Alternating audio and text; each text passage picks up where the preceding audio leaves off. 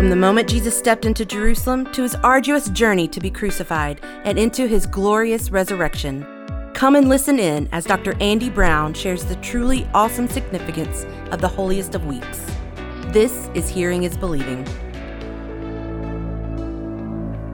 I invite you to take your Bible and please turn to the Gospel of John, chapter 13, tonight.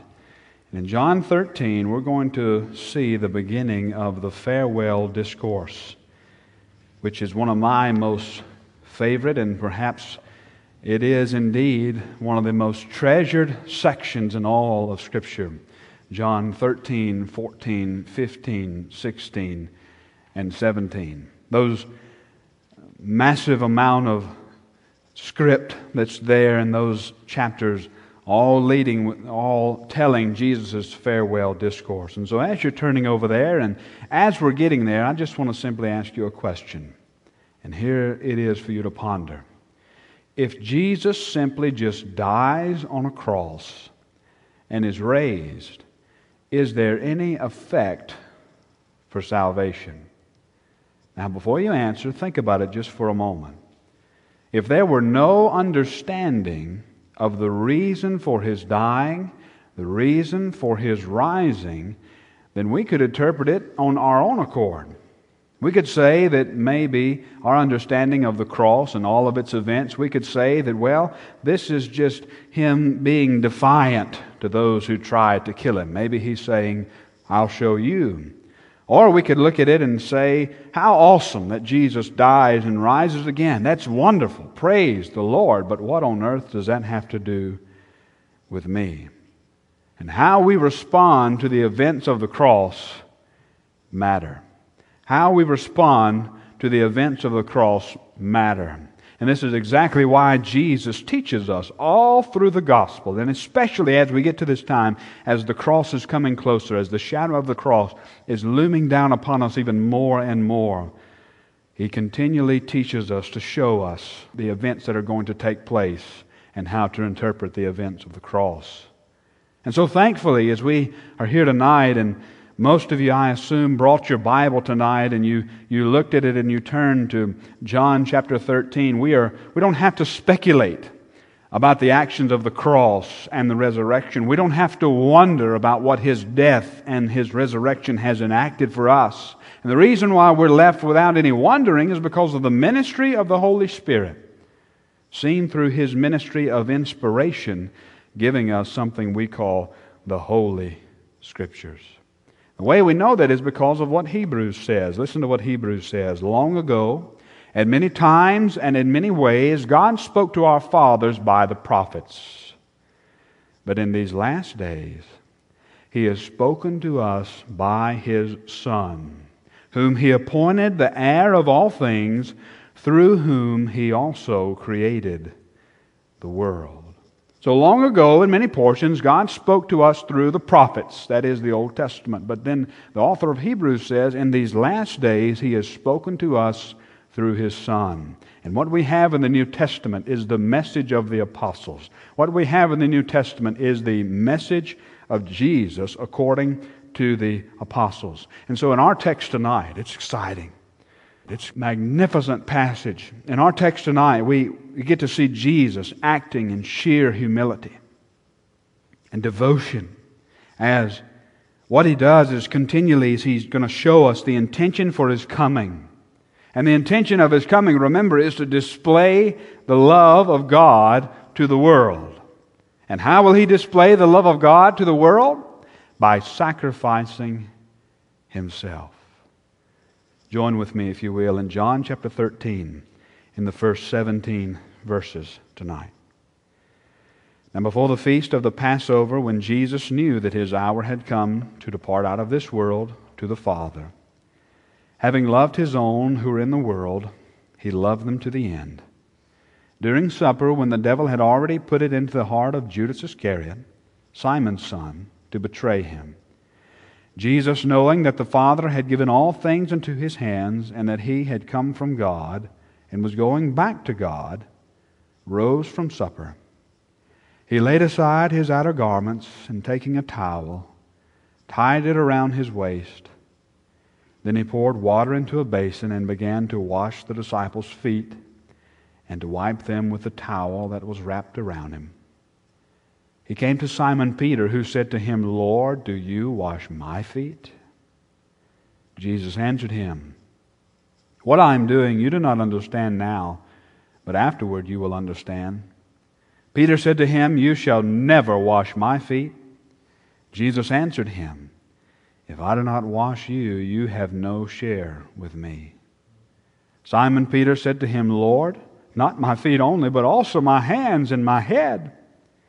Jesus said to him, The one who has bathed does not need to wash except for his feet, but is completely clean. And you are clean, but not every one of you. For he knew who was to betray him. That was why he said, Not all of you are clean. When he had washed their feet and put his outer garments and resumed his place, he said to them, Do you understand what I have done to you? You call me teacher and Lord, and you are right, for so I am. If then your Lord and teacher have washed your feet, you also ought to wash one another's feet. For I have given you an example, that you also should do just as I have done to you. Truly, truly, I say to you, a servant is not greater than his master, nor is a messenger greater than the one who sent him. If you know these things, blessed are you if you do them. Would you pray with me? Father, tonight we are dependent upon the ministry of the Holy Spirit to teach us. God, we want to learn from you. We want to hear from you tonight. And humbly as we come to your word, we ask you to feed us. In Jesus' name, amen. So, what do we know from this act of love about the kind of death that Jesus will display on the cross? That's exactly what this is. This is a foreshadowing. This is almost an enacted parable of Jesus enacting what he is going to do on the cross. And so, what do we need to know about the kind of death Jesus will display on the cross? three things that I want to teach you tonight from this text. The first is this is that the cross will be the ultimate display of love. And the reason that I put it in terms like that is will be because I'm being mindful of where we are in the text. Now, you could take that will be out and you could say is, and that's fine. But for our purposes tonight, remembering where we are, it's Maundy, Thursday. We're looking forward to what will happen on Good Friday. We're looking forward to what will happen on Holy Saturday. And then, of course, Resurrection Sunday. So at this point, just so we can maintain the narrative, we understand that the cross will be because this is a teaching of the cross, will be the ultimate display of love. And as we are introduced to this text, we're introduced as it the words of the text says that Jesus is, has knowledge that his hour has come. Do you see that there in verse 1? Now, if we had time tonight, I would teach you and I would show you how important time is in the Gospel of John, just to, for your reference, just so that you can look very closely. A, a, uh, a verse that you should mark in your Bible, especially in the Gospel of John, is verse 30 of chapter 13. After Judas leaves, John makes a mark of time and he says, and it was night. The first time the transition to night occurs in the Gospel of John, showing that the events of the Passion are fixing to take place. So John's very savvy as far as being mindful about the cross. He's being mindful about the hour. And so here we have Jesus saying that his hour had come to depart out of this world. And so as we enter the beginning of the farewell discourse, time remains entirely important. Now, I want you to notice a phrase here in the Bible, a phrase that's repeated. It says this in verse 1 as well as in verse 3. It says this it says, The time to depart out of this world to the Father. And then in verse 3, it says that he was going back to God. The way back to God for Jesus, the way back to the Father for Jesus is, remember this, never forget this, the way back to God, the way back to Jesus is through the cross. And as verse 1 tells us, his mission was love, and he fulfilled it entirely. Look at this, what it says. I love the way verse 1 says that having loved his own who were in the world, he loved them to the end.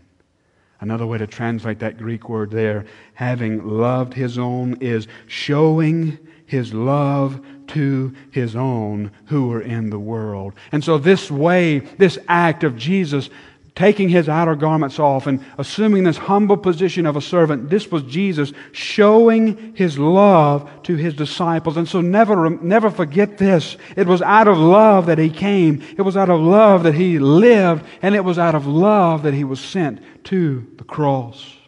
And as our Lord tells his disciples, remember 13 through 17 is this one corpus, this one body of one big speech from Jesus during the farewell discourse.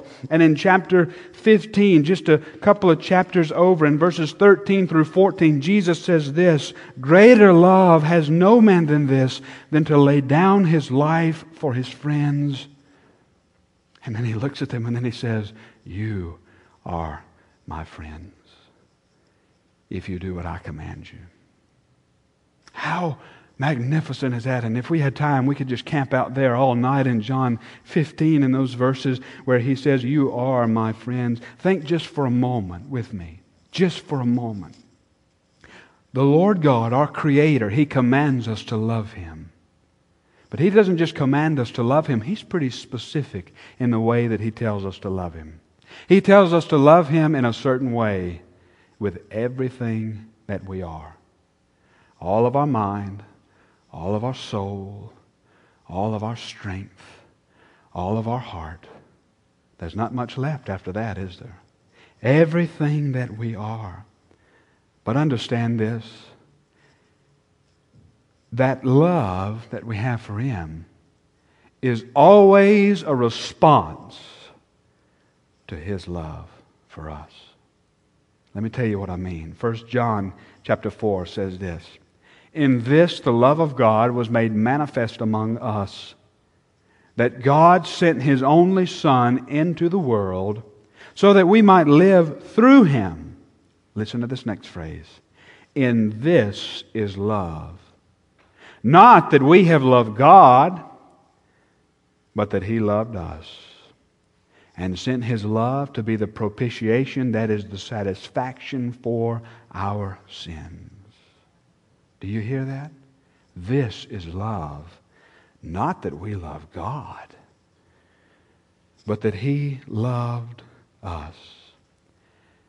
And he displays that love for us through his self giving of himself, which is exactly what he does here. Look at the text.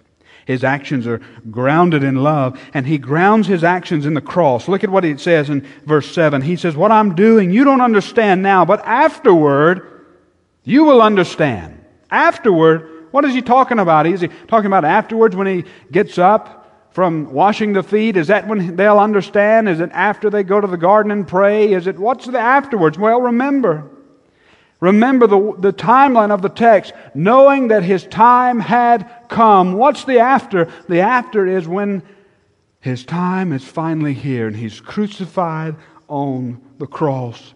After they see the Son of God hanging with arms outstretched on a tree, when he who knew no sin became sin so that they could have the righteousness and become the righteousness of God, that's when they'll understand after the resurrection, after the Holy Spirit is poured out upon us. So Jesus, in love, look at what he does. He, he interrupts supper.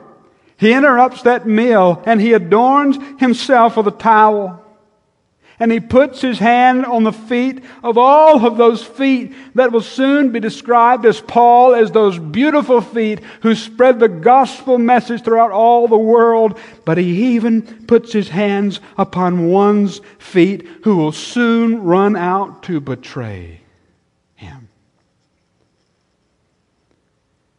We learn from this act, number two, that the cross will be the ultimate display of humility. Look at what happens here. So Jesus interrupts supper. He goes and he adorns his body with a towel.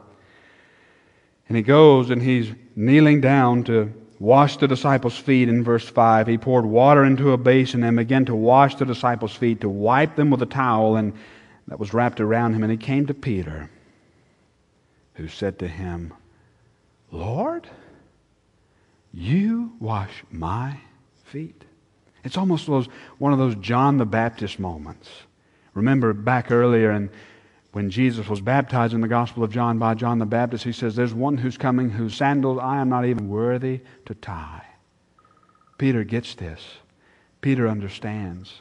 Peter is one who's standing there and he is saying, Lord, you're going to wash my feet? And he absolutely protests. And it's only fitting that he does. It's only fitting that Peter would protest because Peter is the outspoken one of the group. Peter's the one who's always the loudmouth. Peter's the one who's always standing there because the rest of the group, they all know what's going on here and what's going on. As some of you came here tonight, I've been warning you all week that we're going to be having a foot washing service, and some of you I know are nervous about it. Just imagine what it would have been back then. It was customary for individuals to have their feet washed before they came to a meal. It was customary for them to have their feet washed because remember the times you wore sandals, you walked everywhere that you went. And this is the desert. The, this, is the, this is Israel where there's a lot of dust, there's a lot of rocks to nick your feet on. This nasty. Feet are disgusting. Peter knows what's going on here. You see, the Jews back in this day are the ones who washed the feet. They were lower than the slaves. This is how foot washing was observed. The Jews would not even allow their own slaves to be the foot washers. They would get other slaves from other nations to wash feet. But remember what was going on. This is the one, the Lord, who raises the dead, who walks upon the sea, who lets the blind man have sight. This is the Lord God, the, the King of the ages, the King of kings, the Master of, and Lord. He adorns himself with a towel and he stoops to wash feet. And look at the point that he does it. Look at that. I love the way John writes. He says in John chapter 13 and verse 3 Jesus, knowing that the Father had given all things into his hands. And what does he do? He adorns himself with a towel and takes the form of a servant.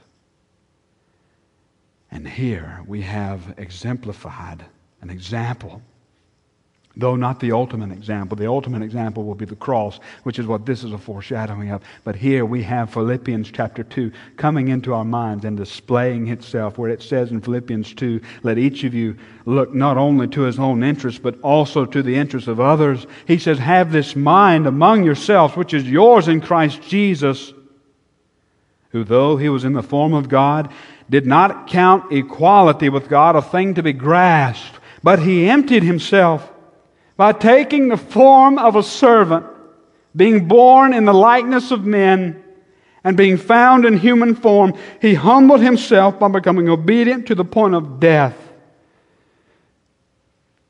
Even the most adversive, horrific death, the death on the cross. And as I was studying this, I love what F. F. Bruce says F. F. Bruce, a commentator, he says, The form of God, listen closely, the form of God was not exchanged for the form of a servant, it was revealed in the form of a servant. Let me read that again. The form of God was not exchanged for the form of a servant, it was revealed in the form of a servant.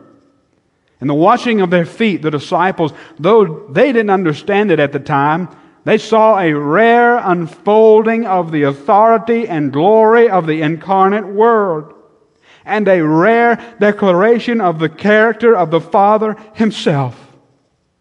And see, Jesus, He does this purposefully. Look at what He says. He says, if I then, in verse 14, the Lord and teacher have washed your feet, you also are to wash one another's feet. I give this to you as an example that you should do just as I have done for you. He does this purposefully to show the type of ministry that He expects from all of us who decide that we're going to follow Him. Our ministry is a sacrificial ministry. Our ministry is a ministry that says that if need be, we will do exactly what our Lord did and we will give our life so that others may live. That's what it means to be a believer. It's not some super Christian thing, some martyr. The 21 Egyptians who we just heard about who had their heads removed, they're not super Christians, they're Christians, period. It's just what we're called to do. Be willing to give our life so that others may receive the truth and know the truth and be set free to live our life in an expression of Romans 15 where it says, Let each of us please his neighbor for his good to build him up. For Christ did not please himself. But as it is written, the reproaches of those who reproached you fell on me. You see this, First John continues to say this in First John 4. After 9 and 10, it says this Beloved, if God so loved us, we ought to love one another. This is the mandate to follow Christ is to love one another. So Jesus looks at his disciples in verse 14 and he says what he says. If I've done this as your Lord, you notice the way he puts it as your Lord and your teacher. Lord is above teacher. He said you ought to do the same thing. In other words, what does this mean? It means if the King of glory can wash the feet of a disciple, even the one who's going to go and betray him later, how much more do you and I think that we can do? But in our life, do we really realize the cross? Do we really reflect upon the cross? Do we live the cross through serving those whom we're supposed to love the most? Jesus didn't go out and wash everyone's feet, He washed the disciples' feet. Jesus tells them a little later, He says, The world's going to know that you're mine by the way that you love one another. Do we really realize the cross? Do we really realize the sacrifice, the self sacrifice of the Son? Do we really realize that? Do we show that in the way that we love one another as a church? And you know, I'm, I'm really convinced that the reason why we are not witnessing to the world is because we are not even witnessing to the church. And here's what I mean think about this. When is the last time that someone approached you in church and asked you, Brother, sister, how's your prayer life? Are you reading the scriptures and drawing close to God? Are you loving Him with all of your heart?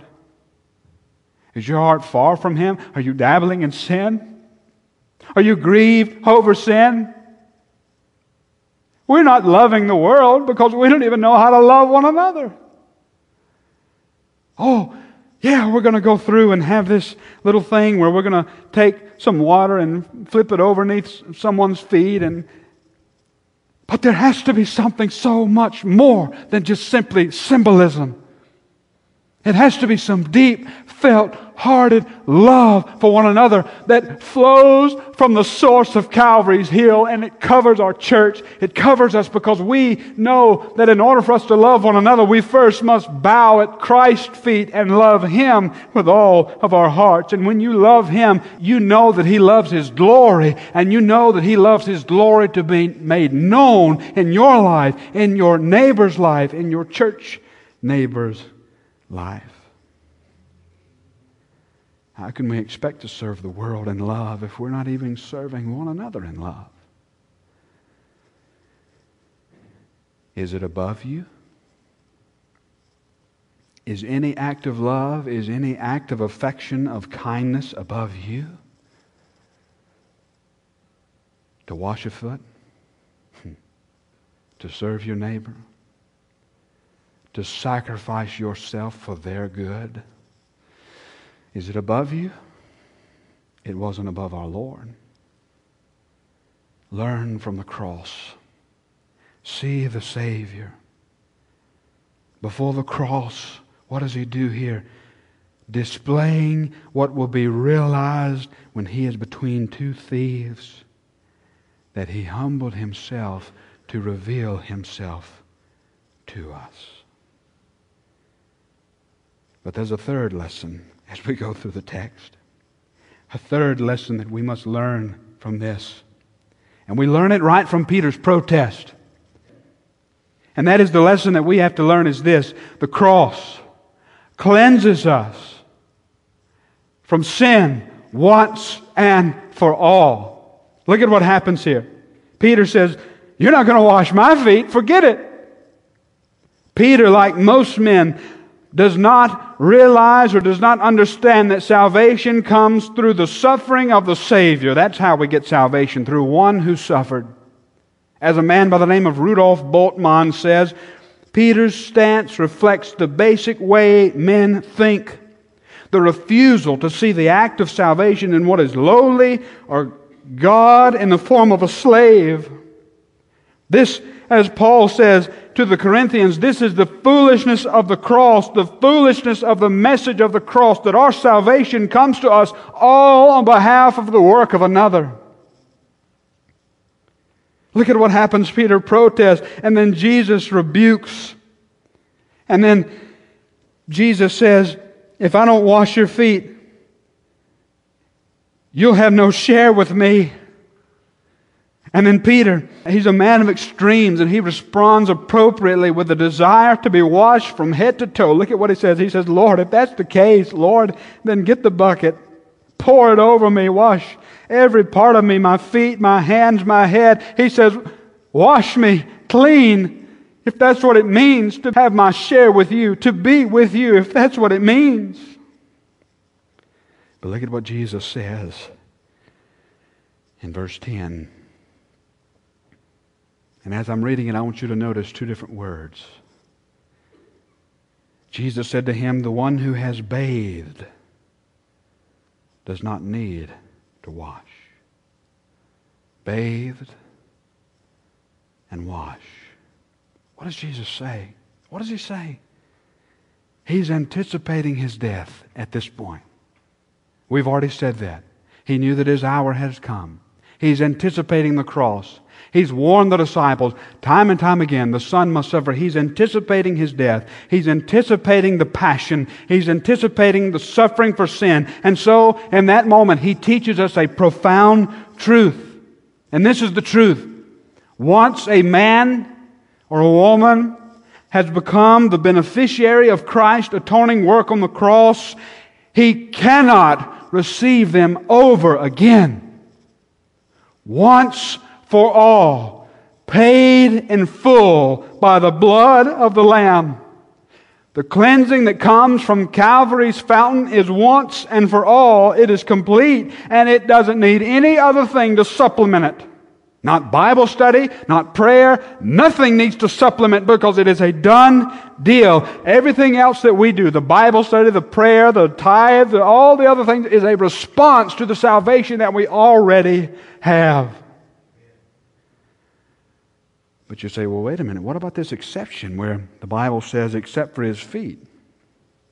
What about that? Well, here's what I think that that means. Just as the head may be clean from a bath, but the feet dirty, so you and I too, who have been cleansed by Christ, as Romans chapter 7 says, we still carry around this body of death. Prone to wonder, Lord, I feel it. Prone to leave the God I love. Take my heart, O take and seal it. Seal it for thy courts above. And as long as we live in this mortal body, as long as we live in this body, we will continue to struggle with sin. And so we who travel this world, as we walk through this world in all of our paths, we walk down this road, this world that has been wrecked with sin. And we occasionally, often, those who have been bathed needs to come for a washing.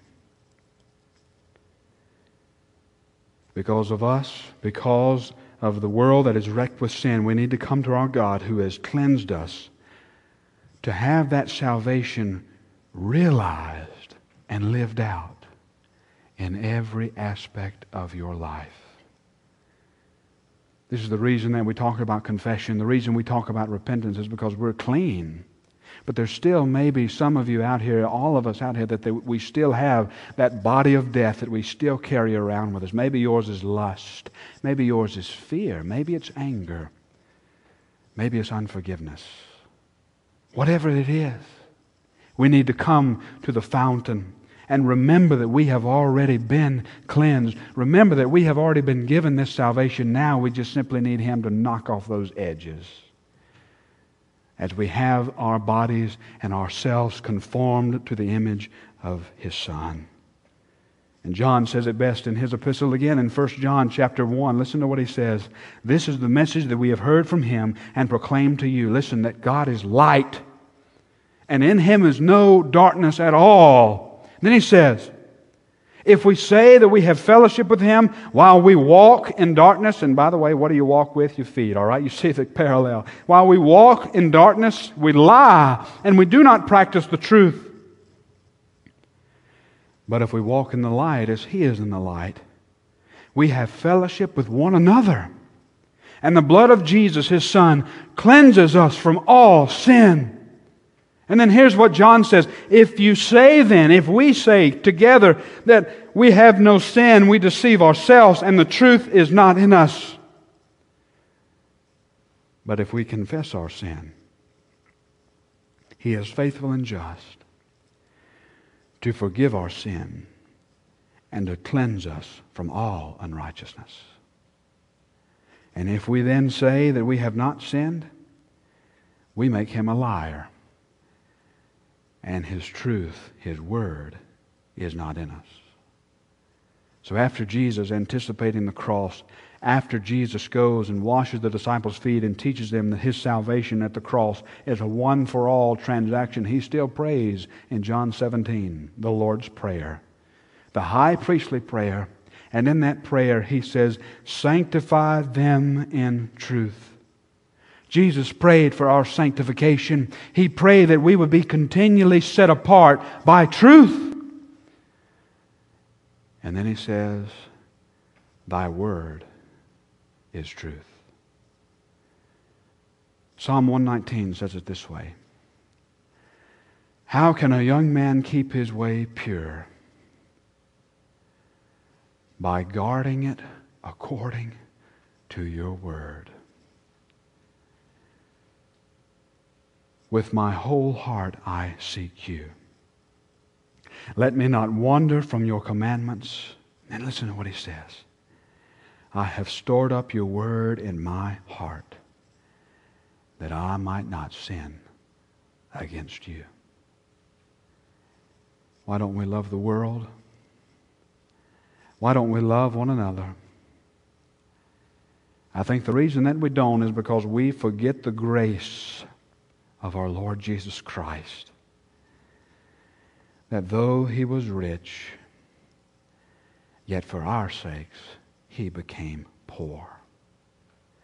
So that by his poverty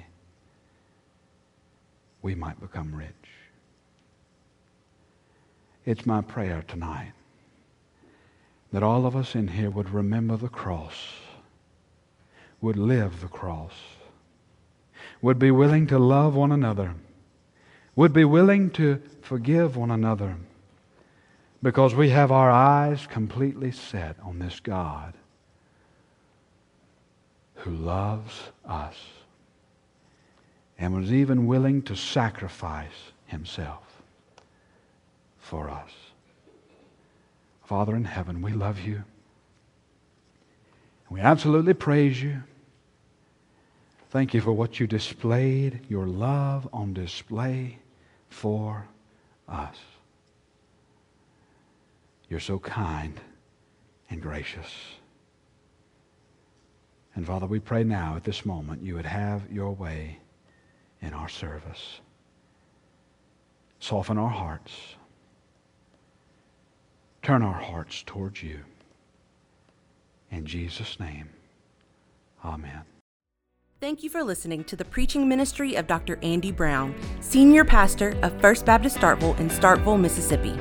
If you would like to learn more about how we're taking the gospel from Starkville to the ends of the earth, visit www.fbcstarkville.com.